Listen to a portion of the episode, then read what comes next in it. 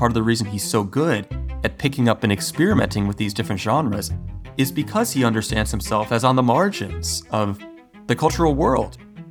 Oh, and Nashe should be an academic Twitter, without a doubt. Welcome back to the precarious world of Thomas Nashe, where we're exploring the underbelly of Elizabethan England through the life and writings of the author Thomas Nashe.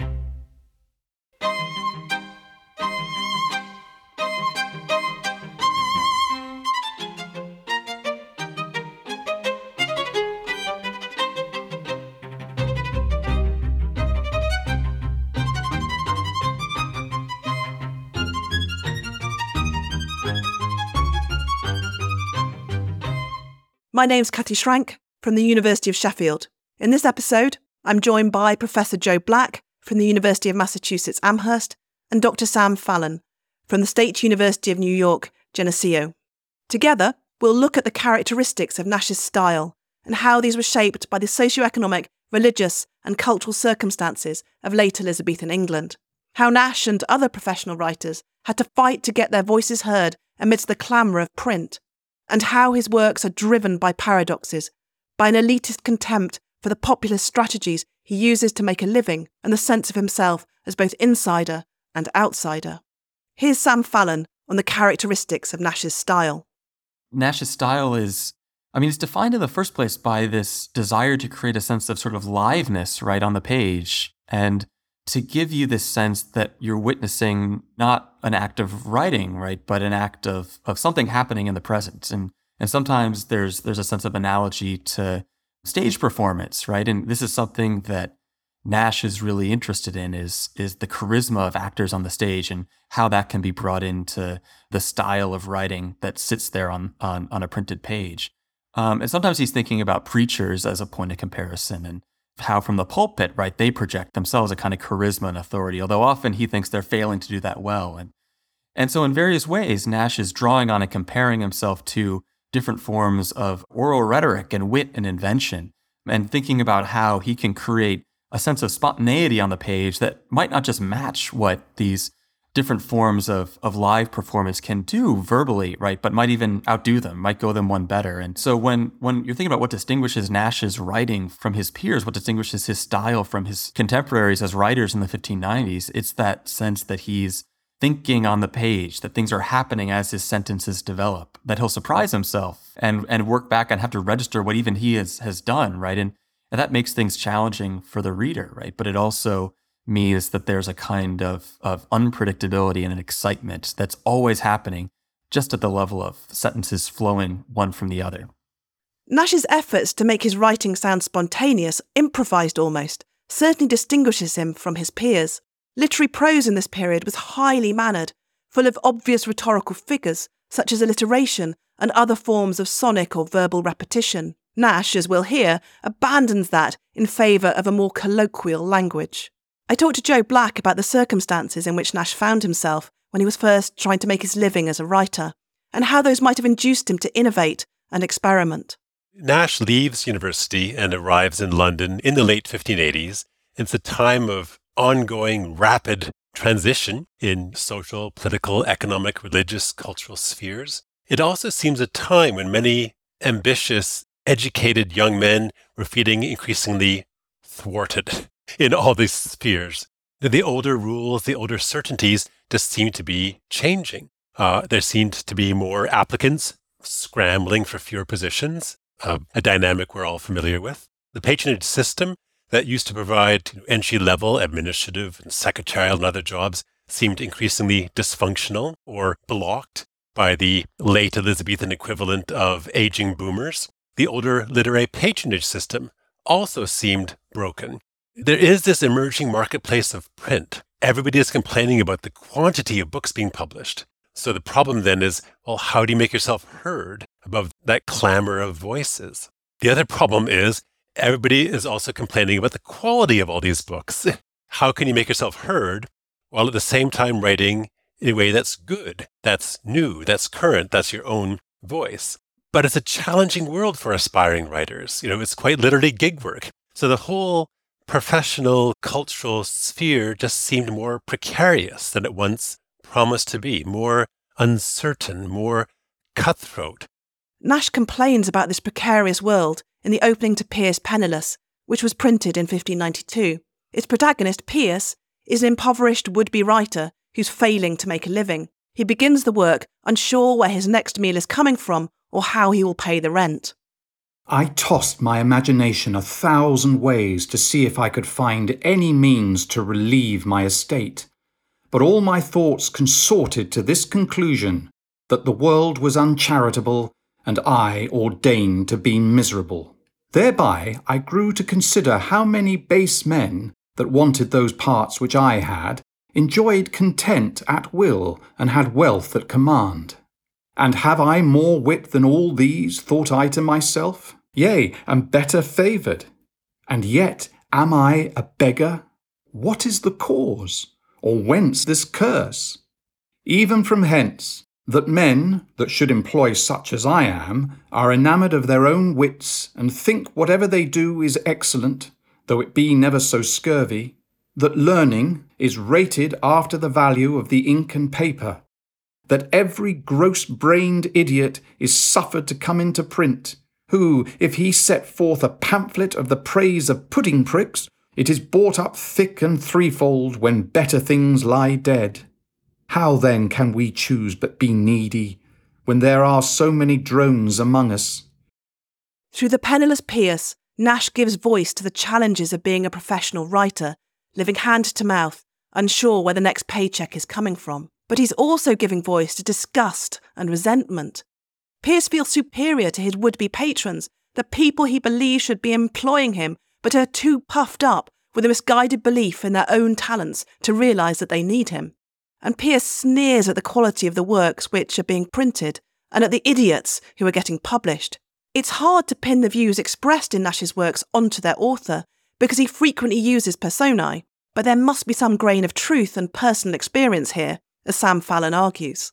In some ways, Nashe comes into his writing career in, in print um, in the early 1590s as this figure who commands, you know, the pedigree of, of a Cambridge graduate, and he's bothered by what he sees as a literary field that's incapable of making distinctions between good and bad writing. Um, and so it's filled with what he calls babbling ballad makers and dull-headed divines. And, and what he wants to do is impose a kind of university-derived standard of taste and quality. And there's a kind of formality to that enterprise, but from the beginning, Nashe also realizes to be persuasive and compelling in print, you have to begin to pick up its idioms. To make a living, then, Nashe had to learn the language of print and to acquire a popular voice. He needed to change as a writer. Here's Joe Black on Nashe's first book, The Anatomy of Absurdity, printed in 1589.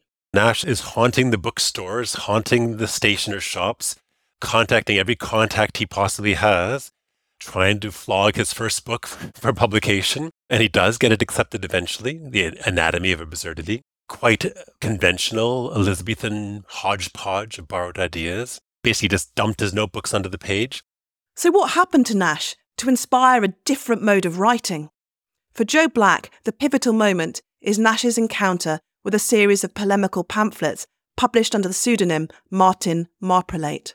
Martin Marprelate is a Puritan polemicist, uh, which sounds excruciatingly tedious. Martin Marprelate writes a series of pamphlets that attack the legitimacy of bishops in the Church of England attacks clerical hierarchy, attacks the role of the church in political and legal spheres, attacks a whole series of church ceremonies and practices that Presbyterians consider to be Catholic holdovers. Puritans, Presbyterians have been making these same arguments for decades. What Martin Marprelate does is acknowledge that nobody wanted to read this stuff. Nobody on either side, either defending the church or attacking the church, had any interest in plowing their way through these 400, 500,000 page defense of the church or attacks on the church. And so what's new with the Marprelate tracts is the style. Uh, they're colloquial, conversational, performative, playful, ironic. They use a lot of slang words. They use a persona. They use dialect. They use theatrical modes like conversations and dialogues. Let's listen to some of Marprelate's conversational style. The following extract is from Hey Any Work for the Cooper, printed in 1589. Ha, old Martin! Yet I see thou hast it in thee. Thou wilt enter into the bowels of the cause in hand, I perceive. Ha ha ha! I cannot but laugh. Ha ha ha! I cannot but laugh to think that an old soaking student in this learned age is not ashamed to be so impudent as to presume to deal with a papist when he hath no grue in his pocket. And I tell you true, our brother Westchester had as lief play twenty nobles in a night at primero on the cards as trouble himself with any pulpit labour, and yet he thinks himself to be a sufficient bishop. What? Would you have men take no recreation? Yea, but it is an old said saw, enough is as good as a feast. And recreations must not be made a trade and an occupation. Ca, Master Martin Marprelate. Here we can hear outbursts of scornful laughter, as well as moments when the text voices an objection to itself and has a conversation with an imagined interlocutor. Even the title, Hey, Any Work for the Cooper, strikes that oral note. It interjects, Hey! It asks a question. Marprelate also uses familiar, commonplace wisdom like a proverb. But Marprelate's tracts aren't only colloquial, attempting to capture orality. They are also intensely aware of their status as printed books, as Joe Black goes on to explain. They play with the conventions that govern print publication. Marprelate uses marginal notes. Marginal notes appear in many early modern books, you know, sort of summarizing, providing references. But in Marprelate tracts, there are voices in the margins that are in conversation with voices in the text. So at one point, Marprelate has a really, really, really long sentence and a voice in the margin says, Well, Martin, that's a really long sentence. You put more in your point than the sentence can hold. And then in the text, Marprelate responds to the voice in the margin. And of course, it's all the same writer, but he's just playfully creating the sense of onlookers. The errata are playful. So often the, the list of errata at the end will just say, please fix the following typos. In one of the Marprelate tracks, it says something like, if I have accidentally called any bishop my lord, please strike that out because they're none of my lords. So he's sort of giving the reader instructions to go back and revise the text whenever there's any accidental uh, respect shown to the bishops. Here's one of those playful errata lists from Oh Read Over, Dr. Bridges, printed in 1588. Errata, or faults escaped.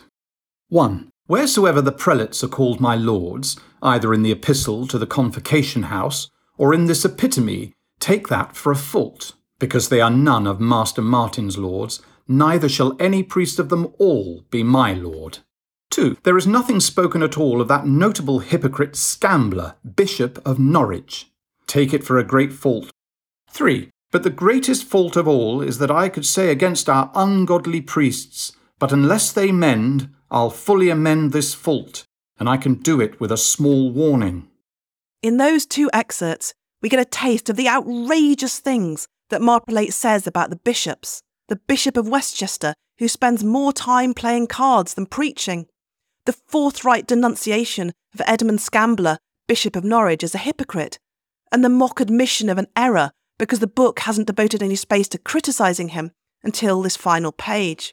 There's even a smutty joke in the spelling of convocation, not convocation. Marprelate is savage about the bishops. He doesn't pull any punches and his readers seem to have lapped it up. Joe Black again. Marprelate tells stories. He names names. These tracts sought to stage a trial of bishops in the court of public opinion. And so therefore he had to write in a way that encouraged people in the public to read them. Fact, you had to write in a way that encouraged people to read them out loud to one another, which he did. And they were immensely successful and they were immensely controversial people were reading them all over the country. Authorities were complaining that uh, undergraduates were reading the Marprelate tracts in lectures by hiding copies of the pamphlet in the sleeves of their academic gowns, the Elizabethan equivalent of texting in class. And they can only do that because these are just pamphlets. They can just roll up and, and hide in your pockets, hide anywhere on you. So they were they were widespread. They were suddenly ubiquitous. And that's what they got personal. Martin Marprelate said, Let me tell you about John Aylmer, the Bishop of London. Let me tell you about the cloth he stole from these cloth workers. Let me tell you about his habit of swearing while lawn bowling on Sundays. And what Martin Marprelate is doing is appealing to people who just want to read stories of errant bishops out loud to one another and laugh. And we have documents that say Yes, I was at this house, and the servants are reading these pamphlets and laughing aloud at every mention of John Whitgift, Archbishop of Canterbury. That generation of laughter, a scornful, disrespectful laughter, was polemical purpose of Martin Marprelate's style. Nashe wasn't just reading Marprelate, he was also one of the writers hired by the frustrated, humiliated bishops to counter Marprelate by taking him on at his own game. Nashe anonymously authored at least six such anti Marprelate tracts. Joe Black draws analogies between the resulting pamphlet war and social media. What becomes interesting about this transition is that it, in effect, the church realizes that it's kind of unleashed something it couldn't quite control. So, with the popularity of Marprelate and the popularity of the anti Marprelate pamphlets, satire becomes an increasingly popular mode.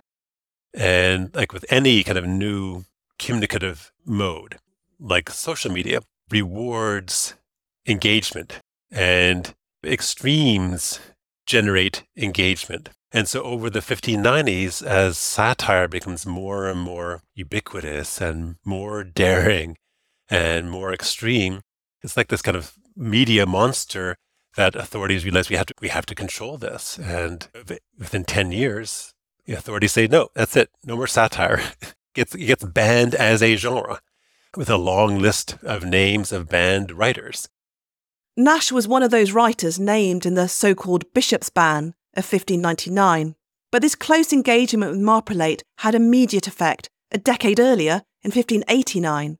It taught Nashe the power of a colloquial style, of personae, of playing around with print conventions, of telling irreverent stories, of generating scornful laughter. There seems to be a clear shift in Nashe's style between his really early works, pre Marprelate, and the pamphlets he wrote after. Even though he's attacking Marprelate, he borrows all these stylistic ideas from Marprelate. If you want to make yourself heard in the emerging marketplace of print, here's a template. Because Martin Marprelate was certainly being heard. My sense is that Nashe is drawing on these popularizing strategies from a writer like Marprelate, who really is targeting a popular readership, uh, even an oral readership. But I think Nashe wants to be taken seriously as a writer.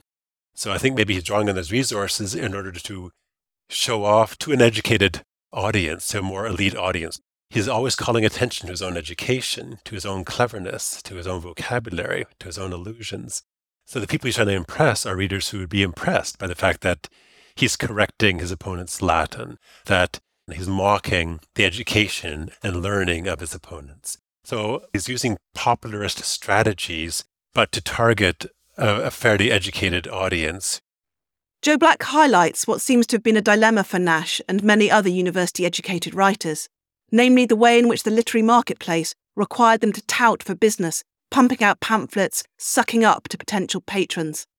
It's a scenario captured in the student play The Return to Parnassus, performed at Nashe's Old College, St John's, at the very end of the 16th century. It is an unfortunate thing. I have observed that the head where wit dwelleth has seldom a good hat, or the back it belongs to a good suit of apparel. But to the point. For the husbanding of my wit, I put it out to interest and make it return two pamphlets a week. I have indeed a pamphlet here, a snare to catch a dotterel. I have better hope of this gouty patron now that he is sick, that the devil and his conscience betwixt them will let him blood in the liberal vein. Crows fly to carrion, and good wits to dying churls. These words are spoken by the character Ingenioso, who is an avatar for Nashe.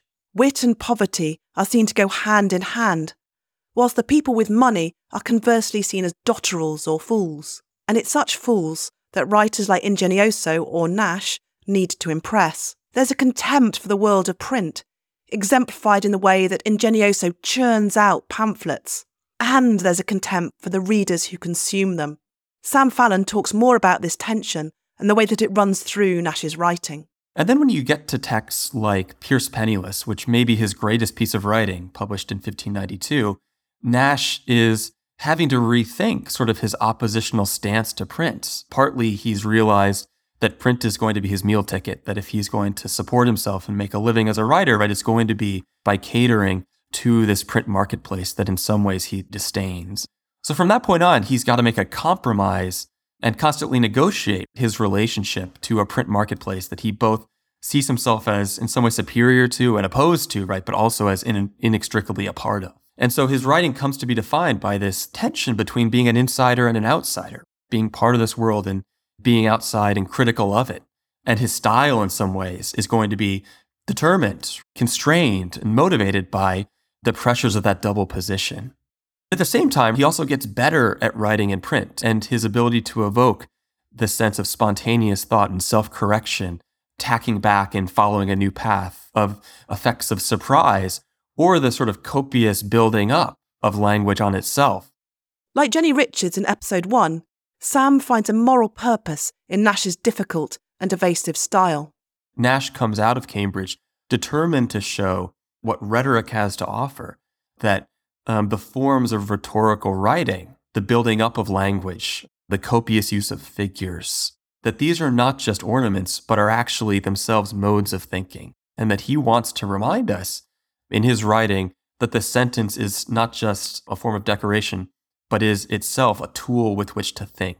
He gets more daring, he gets bolder, and he gets more comfortable challenging his reader if on the one hand he's disdainful of the print marketplace and can be critical of the kind of readers that it supports, right? He also starts to see them as readers he might challenge and maybe cultivate into being the kinds of of discerning readers that he hopes England can support and that he hopes the print marketplace can maybe educate. Nashe is always playing games of a very hard to determine irony. In Pierce Penniless, he gives us this moral treatise on the seven deadly sins. But the framing narrative is that this is presented to the devil, right? And so from the beginning, right, this moral purpose is ironized. So the overlay of these moments where Nashe is being ironic and these moments where he's being sincere becomes very hard to parse. And so I think that part of what Nashe's style is trying to do is cultivate a reader um, that is alert to the problems of judgment that irony poses. Irony then being sort of an edge case or an extreme example of, of the ambiguity and the difficulty that language always possesses, right? And the reason that his language constantly surprises us and cuts against itself is because he wants us to take seriously language at the level of style as something that has real intellectual import and significance. Nashe's bold, challenging style won him many fans amongst his early readers, and writers that followed frequently tried to emulate him. Our final extract is from Thomas Middleton's Black Book, printed in 1604. It not only imitates Nashe's thick, descriptive style, but it also reprises the character of Piers Penniless, whom the devil finds in a state of extreme poverty. I stumbled up two pair of stairs in the dark, but at last caught in mine eyes the sullen blaze of a melancholy lamp that burnt very tragically upon the narrow desk of a half bedstead, which descried all the pitiful ruins throughout the whole chamber.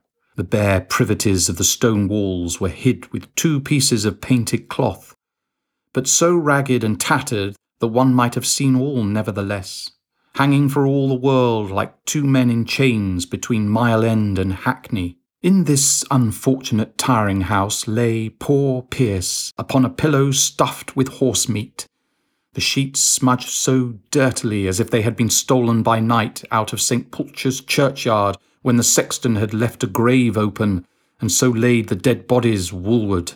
The coverlet was made of pieces, a black cloth clapped together, such as was scattered off the rails in King Street at the Queen's funeral. Upon this miserable bed's head lay the old copy of his supplication in foul written hand, which my black knight of the post conveyed to hell, which no longer I entertained in my hand, but with the rattling and blabbing of the papers, poor Piers began to stretch and grate his nose against the hard pillow.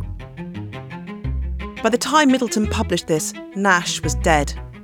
The fictional Piers still lives, Barely, but the extract is threaded through with references to death.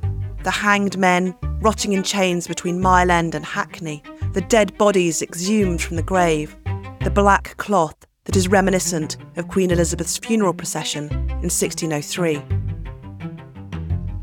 In the next episode, Archie Cornish goes on to look at other Elizabethan and early Stuart works that are composed against the backdrop of death and plague.